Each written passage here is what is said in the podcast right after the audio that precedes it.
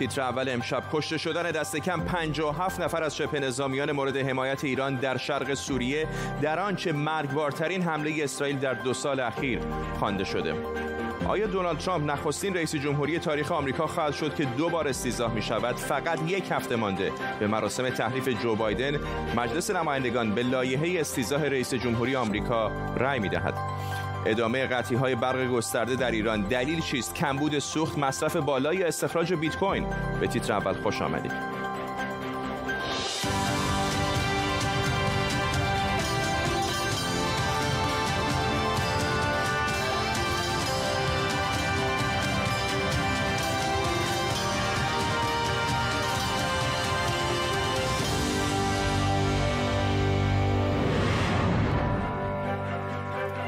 سلام به شما. در حمله ای که گفته میشه در چند سال گذشته کم سابقه بوده. دست کم 57 نفر در شرق سوریه و در نزدیکی مرز عراق کشته شدند. گزارش شده ده ها هدف متعلق به سپاه پاسداران انقلاب اسلامی و شبه نظامیان تحت حمایت ایران در دیر و زور بمباران شده. گزارش شده که این حمله توسط اسرائیل و با همکاری آمریکا صورت گرفته. یک هفته تا پایان کار دولت دونالد ترامپ منطقه شاهد تحولات زیادیه. در طول برنامه با تیمی از کارشناسان و خبرنگاران از نزدیکی سوریه در عراق از اسرائیل و از آمریکا با شما خواهیم بود. پیش از همه بریم به اسرائیل در اورشلیم. همکارم بابک اسحاقی از این شهر به ما پیوسته با تازه ترین جزئیات از این حمله ای که منتصب هست به اسرائیل.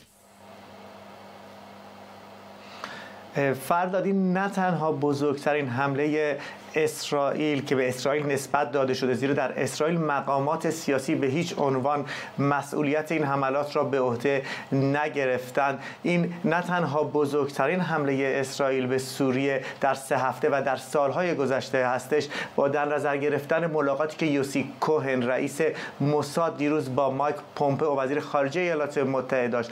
و همچنین گفته های مقامات آمریکایی که حمله دیشب با هماهنگی و کمک اطلاعاتی ایالات متحده انجام گرفته.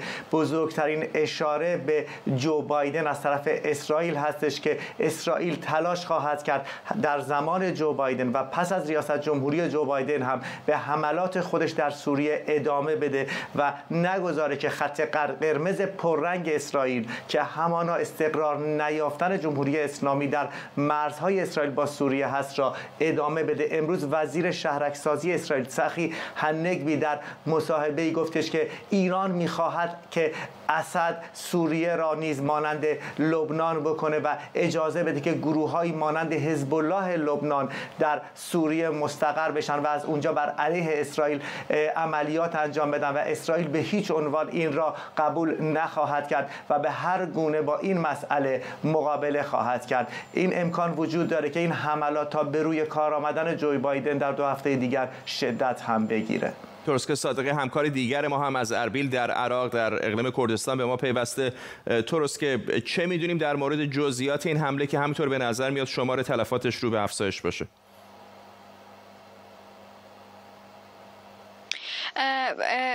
حمله با اینکه شدت شدت زیادی داشت موجب شد که رسانه ها در عراق بیشتر بهش بپردازن. ولی خب واکنش رسمی و غیر رسمی از جانب مقامات نبود. امروز یک منبع امنیتی به سایت معلومه گفته بود که یک چند تیم جدید امنیتی آمریکایی با یک هواپیمای ویژه وارد پایگاه عین الاسد در غرب انبار شدند و گفته که فرماندهان عراقی از ورود این نیروهای آمریکایی اطلاعی نداشتند. بعد از حمله ابو علی اسکری مسئول امنیتی کتایب حزب الله در صفحه توییتری خودش گفته بود که به نوعی هشدار داد به آمریکا و گفت که محور مقاومت آماده از مستقیم یا غیر مستقیم مشاوره بدن و آموزش بدن تحرکاتی که در داخل آمریکا هست. و همین چند ساعت پیش معاون رئیس پارلمان حسن کعبی گفته بود که حریم هوایی عراق مهمه و لزومه که حفاظت بکنن از منافع عراق. به کل مقامات عراقی در موردش صحبت نکردن یا قبلا هم در مورد تحرکات اسرائیل در مرز سوریه با عراق صحبت نکردن چون حمله در داخل عراق صورت نگرفته. ولی خب نگرانی های همیشه وجود داشته و در رسانه ها هم بیشتر امروز بهش پرداختن. مصطفی کاظمی نخست وزیر موفق نشد از اینکه گروه های شبه نظامی رو از مرز سوریه با عراق یعنی عراق با سوریه دور بکنه بجاش ارتش رو اونجا جایگزین بکنه. یا اینکه نتونستن قرار بود خندق امنیتی زده بشه. این این رو هم نتونستن انجام بدن. دلیل عمدش اینه که طبق ناظران که میگن هنوز سلاح و نیرو داره منتقل میشه از عراق به سوریه سوریه به عراق و این موجب میشه که تحریک بشه بیشتر اسرائیل و حملات بیشتری به اونجا انجام بگیره. یا اینکه این مرزها برای عراق مهم هستند از لحاظ امنیتی خصوصا مرز عراق با سوریه و بارها موجب شده که نیروهای یعنی گروه های تکفیری تندرو بر امنیت عراق تاثیر بذارن و وارد عراق بشن. ممنونم از تو صادقی در اربیل عراق و همینطور همکار دیگر بابک اساقی از اورشلیم در اسرائیل با ما. به گزارش دیدبان حقوق بشر سوریه اسرائیل دیشب 18 بار به مغازه ایران در شرق سوریه حمله کرده و همونطور که پیشتر هم گفتم دست کم 57 نفر از نیروهای سپاه پاسداران حزب الله و فاطمیون کشته شدند. پیشتر وزیر قبلی دفاع اسرائیل گفته بود حملات اسرائیل به سوریه تا خروج کامل ایران از سوریه ادامه پیدا می‌کنه. این دومین حمله اسرائیل به مغازه ایران فقط در همین سال نو میلادیه. اما این 18 حمله به کجاها انجام شده؟ اینها رو اجازه بدید روی نقشه ببینیم. ده حمله به حومه شهر دیروزور و مشخصا به انبار عیاش یک اردوگاه و چند موضع دیگه.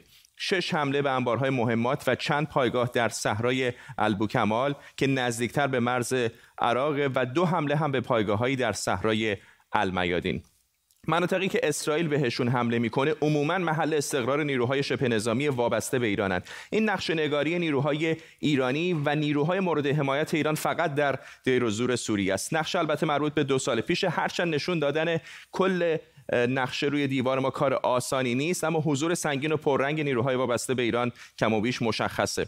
نیروی برون مرزی سپاه یا همون قدس حزب الله تیپ زینبیون و تیپ فاطمیون که گفته میشه توی همین حمله دیشب کشته دادن هم توی این فهرستان. حضور ایران در این منطقه تنها به معنی حضور نظامی نیست بلکه به نظر می‌رسه ایران در پوشش پروژه بازسازی سوریه مراکز آموزشی و خانه امن برای نظامیان مورد حمایتش تعمین می‌کنه و البته پروژه تغییر ترکیب جمعیتی. پروژه‌ای که انگار در حال ساخت یک پل زمینی از مرز عراق به شمال سوریه است هرچند گستردگی شبه نظامیان وابسته به ایران به این منطقه محدود نیست.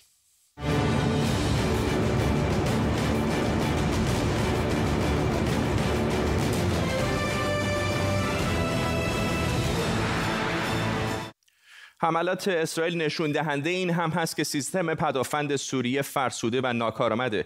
سیستم پدافند هوایی سوریه متشکل از موشک‌های میانبرد ساخت روسیه است که خب در برابر حملات هوایی تا الان کاری از پیش نبرده و البته یکی از اهداف اسرائیل هم از بین بردن این سیستم هاست. به گزارش دیدبان حقوق بشر سوریه پارسال اسرائیل دست کم 39 حمله هوایی به درون خاک سوریه انجام داده که نتیجه اون تخریب 135 هدف و 217 کشته بوده. حملاتی که نه تنها در دیر و زور بلکه در شهرهای دیگر سوریه مثل حلب و دمشق هم انجام گرفته. حملات اسرائیل به مواضع ایران در دو سال گذشته شدت گرفته. به نظر میاد اسرائیل نه تنها به دنبال بیرون راندن ایران از سوریه است بلکه تلاش می‌کنه به دولت سوریه بفهمونی که ایران باری اضافی بر دوش سوریه است. فرزین ندیمی تحلیلگر امور دفاعی امنیتی مؤسسه واشنگتن از شهر واشنگتن دی سی با ما آقای ندیمی علیرغم همه حرفایی که مقامات ایرانی می‌زنن در مورد در, موقع در واقع واکنش به اسرائیلی ها ولی دست کم در سوریه به نظر میاد هر دفعه که اسرائیلی ها خواستن به هر کجا که خواستن تونستن مواضع نیروهای نظامی چه ایرانی چه اون شبه نظامیانی که مورد حمایت ایران هستن رو بمباران کنن.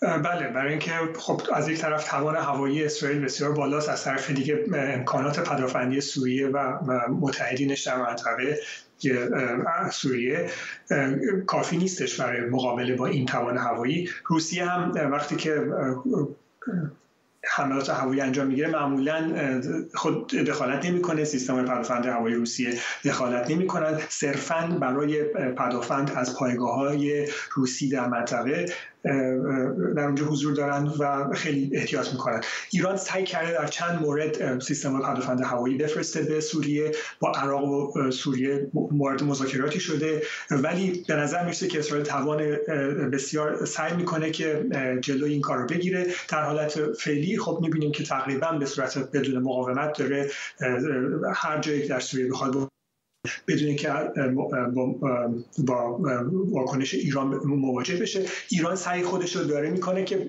با نشون دادن مقاومت با نشون دادن سرسختی بدون توجه به بمباران اسرائیل همچنان سعی بکنه که امکانات نظامی وارد سوریه بکنه موشک وارد سوریه بکنه و تا جای امکان بتونه اینا رو حتی به لبنان برسونه. ولی خیلی مسیر سختی در این پیش داره و به نظر می‌رسه که دو کشور دارن برای همدیگه می‌خوان نشون بدن که کدوم می‌تونه بیشتر مقاومت بکنه. در این باره تا حالا اسرائیل موفقتر بوده حملات هواییش خیلی موثر بوده و تونسته انبارهای اسلحه رو پیدا بکنه و از بین ببره. باید دید که ایران تا چه زمانی این, این منش روش خودش رو ادامه میده برای اینکه همچنان سعی بکنه در سوریه حضور نظامی داشته باشه. ممنونم از شما. فرزین ندیمی از واشنگتن دی سی با ما خبری فوری داریم. کمی پیشتر روزنامه وال استریت جورنال در گزارشی نوشته که ناظران سازمان ملل در گزارش محرمانه با آژانس بین‌المللی انرژی اتمی اعلام کردند که ایران با آغاز مونتاژ برای تولید یک ماده اصلی در هسته کلاهک‌های اتمی گام‌های جدیدی به سمت تولید احتمالی سلاح هسته‌ای برداشته. گزارش هستش که اختصاصی وال استریت جورنال هست کمی پیشتر منتشر شده. وال استریت جورنال در این گزارش مدعی شده که ناظران سازمان ملل در گزارش محرمانه با آژانس بین‌المللی انرژی اتمی که به دست این روزنامه رسیده مدعی شدند که ایران با آغاز مونتاژ برای تولید یک ماده اصلی در هسته کلاهک‌های اتمی های جدیدی به سمت تولید احتمالی سلاح هسته‌ای برداشته. طبیعتا این خبر رو مانیتور می‌کنیم و به محض که جزئیات بیشتری بیاد با شما به اشتراک می‌ذاریم. اجازه بدید بریم به آمریکا. مجلس نمایندگان در حال رأیگیری برای لایحه استیزاه دوباره دونالد ترامپ. اگر این لایحه تصویب بشه آقای ترامپ اولین رئیس جمهوری تاریخ آمریکا خواهد شد که دوباره استیزاه میشه. بریم به واشنگتن. پایتخت آمریکا همکارم نیوشا سارمی از کنگره با ماس نیوشا. چقدر احتمالش زیاد هستش که این لایحه به تصویب برسه؟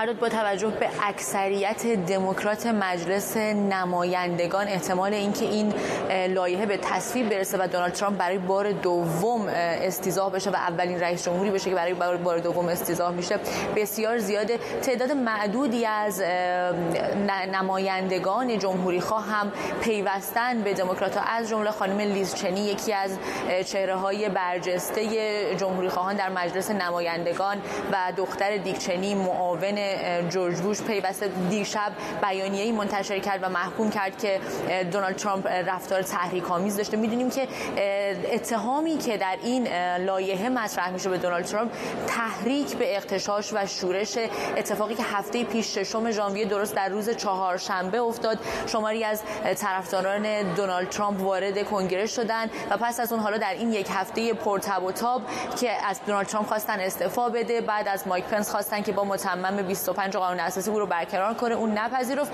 حالا امروز داره بررسی میشه استیزاه دونالد ترامپ و فکر می‌کنم بعد از ظهر احتمال اینکه رأیگیری نهایی درباره این استیزاه انجام بشه وجود داره. همونطور که گفتم با توجه به اکثریت دموکرات مجلس نمایندگان و پیوستن شماری از جمهوری خان احتمالش هم بالاست که تصویب بشه. ممنونم از تو سارمی. در ساختمان کنگره تصاویر زنده رو می‌بینید از مجلس نمایندگان. جایی که رأیگیری های در واقع اداری در حال صورت گرفتن هست. همونطور که نیوشا اشاره کرد رأیگیری نهایی برای لایحه استیزاه کمی دیرتر صورت خواهد گرفت. گمان میره که در مجلس نمایندگان طرح استیزاه رئیس جمهوری آمریکا پیش بره. سوال بزرگ البته این هستش که آیا در سنا هم موفق خواهد شد یا نه؟ شایان سمیعی کارشناس امنیت ملی از ویرجینیا به ما پیوسته. آقای سمیعی چه کارنامه‌ای به نظر شما آقای ترامپ در این یک هفته باقی مانده بر جا خواهد گذاشت؟ با درود خدمت جناب عالی بایستی عرض بکنم. روند خوبی رو پیش بینی نمی‌تونم بکنم برای آقای ترامپ. برای اینکه ببینید در این یک امر واقعیتی است که در مجلس نمایندگان ایشون استیزاه خواهند شد.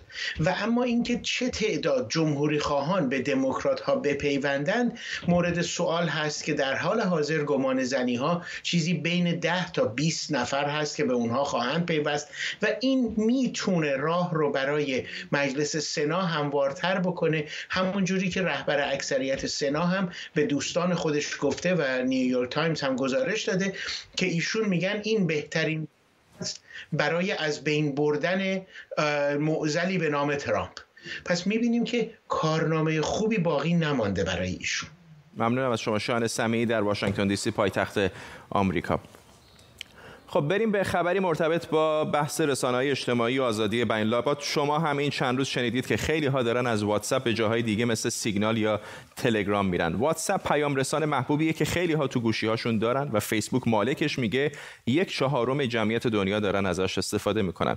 اما واتساپ با اعلام سیاست های حریم خصوصی جدیدش از هفته پیش یک دفعه با بحران ریزش کاربران روبرو شده. چون در تمام دنیا بجز اتحادیه اروپا و بریتانیا کاربران باید موافقت کنن که واتساپ اطلاعاتشون رو به شرکت مادرش یعنی فیسبوک بده.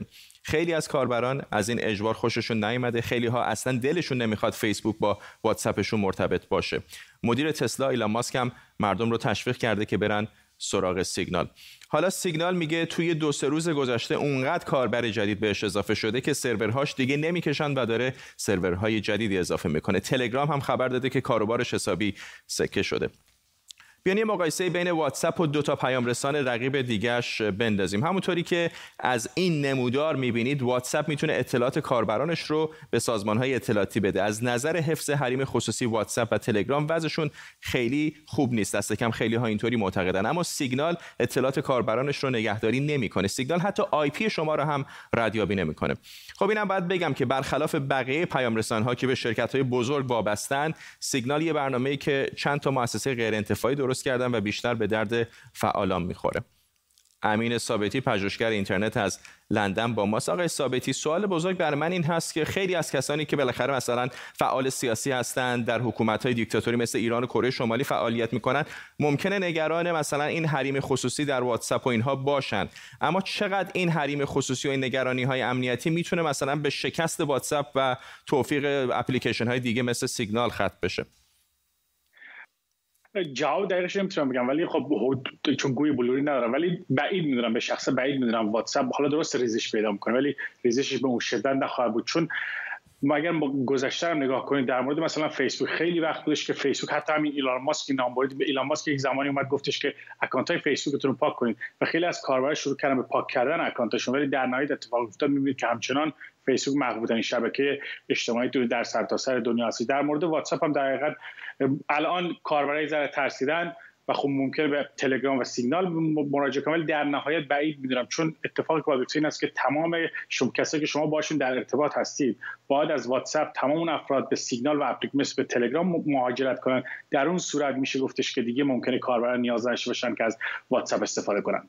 ممنون از شما امین ثابتی کارشناس امنیت اینترنت از لندن با ما. خاموشی های گسترده برق در شهرهای مختلف ایران چند روزی که ادامه داره. نیروگاه برق شهر ری به دلیل فقدان گاز برای سوخت از مدار خارج شده. برق چند نهاد دولتی از جمله وزارت ورزش و جوانان و سازمان برنامه بودجه هم به دلیل مصرف بالا قطع شده. سخنگوی صنعت برق مصطفی رجبی مشهدی هم گفته مردم باید صرفه جویی کنند تا بشه برق رو تامین کرد. این وضعیت قطعی برق تو شمال. این ضرر رو کی می‌خواد پرداخت کنه؟ این خمیر؟ این اونایی که به زور در آوردیم؟ الان وسط ساعت کاری هستیم و حضرات لطف کردن برق رو قطع کردن. این وضعیت مملکت ما.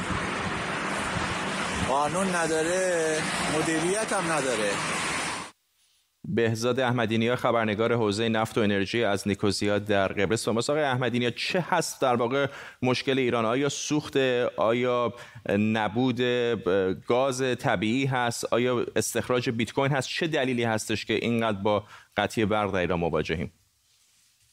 سلام عرض می‌کنم خدمت شما. همه این دلایلی که فرمودید به شکلی وجود داره ولی هیچ کدومش به لزوما منجر به قطع برق نخواهد شد در صورتی که اراده ای برای مدیریت وضعیت وجود داشته باشه. یعنی هر کدومش چاره داره. اولین بار نیست همیشه در زمستان یه مقداری فشار مصرف گاز هستش و مصرف گاز بالاتر میره. مدیریت می‌شده هر ساله.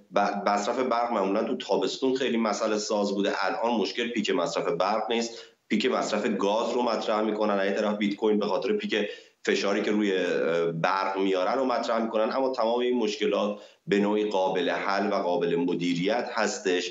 این ضد و نقیض گویی ها اینکه یک جناحی میگه بیت کوین علت قطع برق یک جناحی میگه مصرف گاز خانگی علت قطع برق هست. یکی دیگه میگه نه استفاده نکردن از مازوت علت قطع برق هستش. مجموعه این که می‌بینیم هر مسئولی داره یک دلیلی میگه برای من این مسئله رو تداعی می‌کنه که دلیل قابل پذیرشی برای قطع برق وجود نداره. این یک مسئله غیر از مسائل فنی هستش که داره باعث میشه این قطع برقی ها اتفاق میفته کما اینکه می‌بینیم مشکل آلودگی هوا هم حل نشده. در همین زمان هم میان مصاحبه می‌کنن میگن حاضرین به پاکستان برق صادر بکنیم به جاش برنج بگیریم. صادرات برق و گازمون به عراق قطع نشده کم هم نشده. صادرات گازمون به ترکیه هم قطع نشده. پس در نتیجه می‌بینیم که راه حل ها زیاده. حتی برق هم موجود هستش. ولی به هر دلیلی یا مدیریت باشه یا اراده ای وجود داره که این مدیریت انجام نشه و مشکل ایجاد به مشکل به مردم منتقل بشه در واقع. ممنونم از شما بهزاد احمدی خبرنگار حوزه نفت و انرژی از نیکوزیا در قبرس ما اجازه بدید برگردیم به خبر فوری که کمی پیشتر بهتون گفتم. روزنامه وال استریت ژورنال در گزارشی نوشته ناظران سازمان ملل در گزارشی محرمانه به آژانس بین‌المللی انرژی اتمی اعلام کردند که ایران با آغاز مونتاژ برای تولید یک ماده اصلی در کلاهک‌های اتمی گام‌های جدیدی به سمت به سمت تولید احتمالی سلاح هسته برداشته این گزارش وال استریت ژورنال هست کمی پیشتر منتشر شده. وال استریت ژورنال مدعی هست به مدارکی دست یافته که نشون میده. گزارشگران سازمان ملل در گزارشی محرمانه به آژانس بین‌المللی انرژی اتمی مدعی شدن که ایران در حال توسعه موادی هست که می‌تونه در ساخت سلاح‌های هسته‌ای استفاده داشته باشه. بازم در ایران همزمان با اینکه گزارشهایی از کاهش آمار مبتلایان و جانباخته های کرونا در روزهای گذشته منتشر شده امروز وزارت بهداشت ایران در مورد اون چیزی که خیز جدید موارد سرپایی کرونا عنوان شده هشدار داد. وزیر بهداشت ایران گفته عادی و ساده انگاری مردم و مسئولان می‌تونه باعث افزایش آمار بشه. حدود 7000 کیلومتر دورتر از ایران در اندونزی رئیس جمهوری این کشور امروز واکسن چینی سینوواک رو دریافت کرده. این کشور اعلام کرده که اولویت واکسیناسیون با افراد بین 18 تا 59 ساله. به این دلیل که هنوز اطلاعات کافی در مورد اثر بخشی سینوواک بر افراد سالمند در دست نیست. سینوواک همون واکسنی که گفته شده بود ایران هم قصد داره از چین بخره. و در برزیل گفته شده اثر بخشی واکسن سینوواک فقط حدود 50 درصده. برزیل یکی از کشورهایی که بیشترین آمار مبتلایان و جانباختگان کرونا رو داره. آزمایش های نهایی واکسن شرکت داروسازی سینوواک در این کشور انجام شده بود. ماهان قفاری محقق همه‌گیرشناسی و تکامل ویروس از دانشگاه آکسفورد با ما آقای قفاری چه اطلاعات بیشتری داریم در مورد این واکسن سینوواک چینی که گمان میره که ایران هم به دنبال همون باشه؟ بله همونطور که در گزارشتون به درستی اشاره کردین ما اول گزارش از ترکیه گرفتیم راجع به این واکسن در مورد کارایی 90 درصدی 91 درصدیش بعد اندونزی برای اینکه گفته 65 درصد کارایی داره. و حتی خود برزیل هم این دومین نوبتی هست که در واقع داره یک update یک بروز رسانی رو نسبت به میزان کارایی این واکسن میده. اول گفتن 78 درصد. الان ادعا شده که جامعه آماریشون در واقع case ها و افرادی که ابتلای خیلی خفیف‌تری هم داشتن رو شامل می‌شده و علت اینکه این در واقع درصد به کاهش رفته و به 50 درصد رسیده رو این می‌دونن. اما در واقع تمامی این اخبار به ما این رو میرسونه.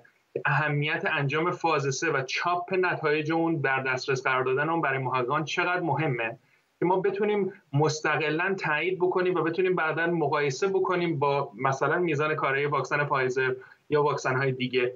چون البته گفته شده به هر حال نمی‌تونیم با این درصدها مقایسه مستقیم بکنیم چون پروتکل هایی که در واقع استفاده شده توسط این Butantan Institute در واقع در ساو پائولو برزیل تحقیق در برزیل انجام داده. پروتکلی که انجام داده متفاوت هست با پروتکلی که مثلا آکسفورد آسترازنیکا یا شرکت های دیگه انجام دادن. برای همین در این وضعیت در این جایگاه ما نمی‌تونیم قضاوت مستقلی داشته باشیم که دقیقا میزان کار این چقدره.